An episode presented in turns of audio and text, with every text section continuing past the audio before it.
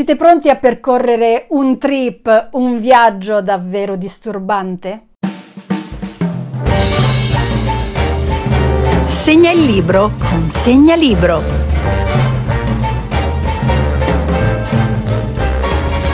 Oggi parleremo di un libro particolare, particolare in tutti i punti di vista, particolare per chi lo ha scritto, particolare per il suo contenuto e particolare per lo stile di scrittura. Metropolitania di Carolina Cavalli, edito da Fandango Libri. Dico due parole sull'autrice. Carolina Cavalli esordisce con questo romanzo, Metropolitania, ma in realtà la conosciamo già perché è una regista, il suo primo lungometraggio è andato in due festival molto importanti, quello di Venezia e quello di Toronto. Quindi, capendo l'autrice, capiamo già che tipo di libro abbiamo davanti, perché è una persona che vive di immagini e infatti questo libro è un'immagine continua. Noi non leggeremo un libro, noi vedremo un libro. E adesso ne parliamo, però prima mi vorrei soffermare sulla copertina. Abbiamo dei binari, quindi dato che il titolo è metropolitania, sarà una metropolitana o potrebbe essere anche una stazione dei treni, però abbiamo dei binari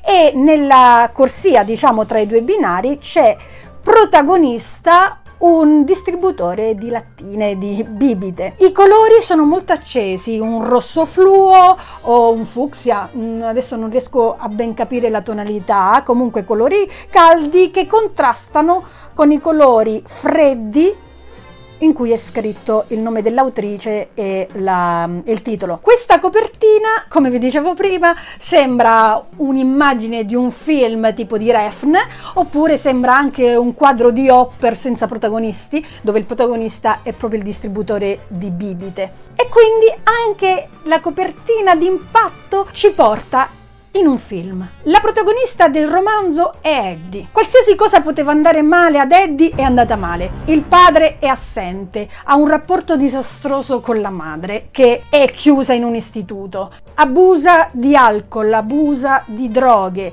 aveva un fidanzato di cui era innamorata, Mattias, anche lui drogato, che muore per overdose accanto alla fidanzata del fratello e quindi credono che i due avessero una relazione. Lei per ricordarsi del suo ragazzo ha rapporti sessuali con il fratello gemello. È un artista, però invece di vendere i suoi quadri, vende i suoi quadri bruciati perché la performance è quella, deve bruciare i suoi quadri. Incontra una ragazza, in realtà non la incontra, gliela propongono e propinano una ragazza, Masami, che diventa la sua migliore amica, così dal nulla, perché non ha nemmeno amici veri. E Masami sembra meno disperata di lei, perché vede la vita un po' più up, diciamo, un po' più sopra le righe, non che quella di Eddie non lo sia ma quella di Masami ancora di più ed è seguita e perseguitata da una sorta di mafia cinese oppure di persone comunque mh, con la pistola che vorrebbero ucciderla per avere o comunque più che ucciderla non vorrebbero ucciderla vorrebbero informazioni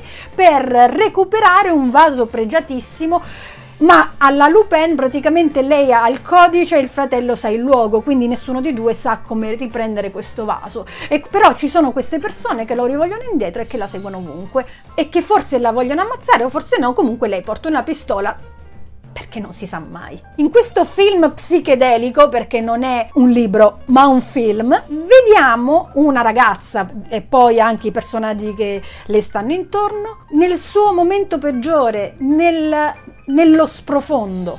Detto della copertina, detto dei personaggi, parliamo dello stile. Sicuramente uno stile secco, diretto, contemporaneo, al cui interno ha molte volgarità, è crudo, e degradante, sembra scritto sotto effetto di droghe, ma io non voglio dire che Carolina Cavalli era drogata quando l'ha scritto, ma che è in prima persona ed è il giusto stile di una ragazza che ha abusato di droghe, abusa di alcol e che è sconclusionata, come il suo lessico, come i suoi pensieri. Infatti non abbiamo filtri, in questo libro non ci sono filtri, è come se si fosse inserito un registratore nel cervello della protagonista e avesse messo rec. E avesse captato tutti i pensieri senza virgole, senza punteggiatura, fregandosene completamente delle ripetizioni, fregandosi delle parolacce, fregandosi di che cosa fa, se va a letto con 200 uomini nel giro di 5 minuti e poi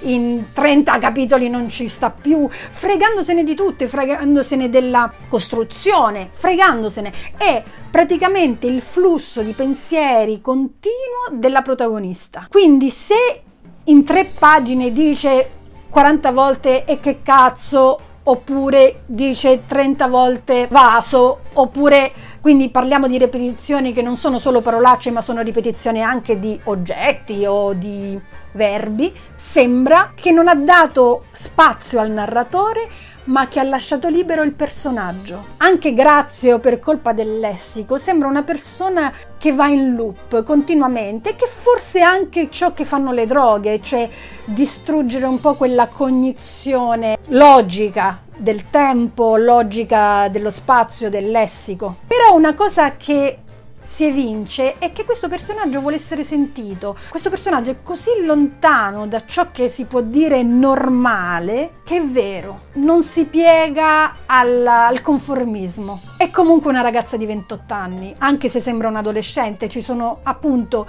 dei momenti in cui sembra ingabbiato in un momento della sua vita che ha già vissuto. E sempre ritornando al cinema, il suo stile è anche molto cinematografico perché descrive pochissimo e mostra tanto. I personaggi del libro sono così strani da essere incredibilmente veri. Tutti noi abbiamo avuto un momento in cui non ci capivamo proprio niente, in un momento di sbandamento, un momento che con il senno di poi abbiamo detto ma siamo stati capaci di fare questo, ma siamo scemi. Ecco perché chi ha memoria del proprio passato e della propria gioventù e giovinezza si può immedesimare. Quindi Credo che Metropolitania sia l'antiromanzo perché scava nei problemi e nella realtà esasperando. E certe volte esasperiamo anche noi la vita, però non vogliamo rendercene conto. Questo romanzo sicuramente avrà una doppia reazione. C'è chi lo amerà e c'è chi lo odierà. Vorrei proprio sapere la vostra. Scrivetemelo nei commenti. Metropolitania di Carolina Cavalli, edito da Fandango Libri. Segna il libro con Segna Libro.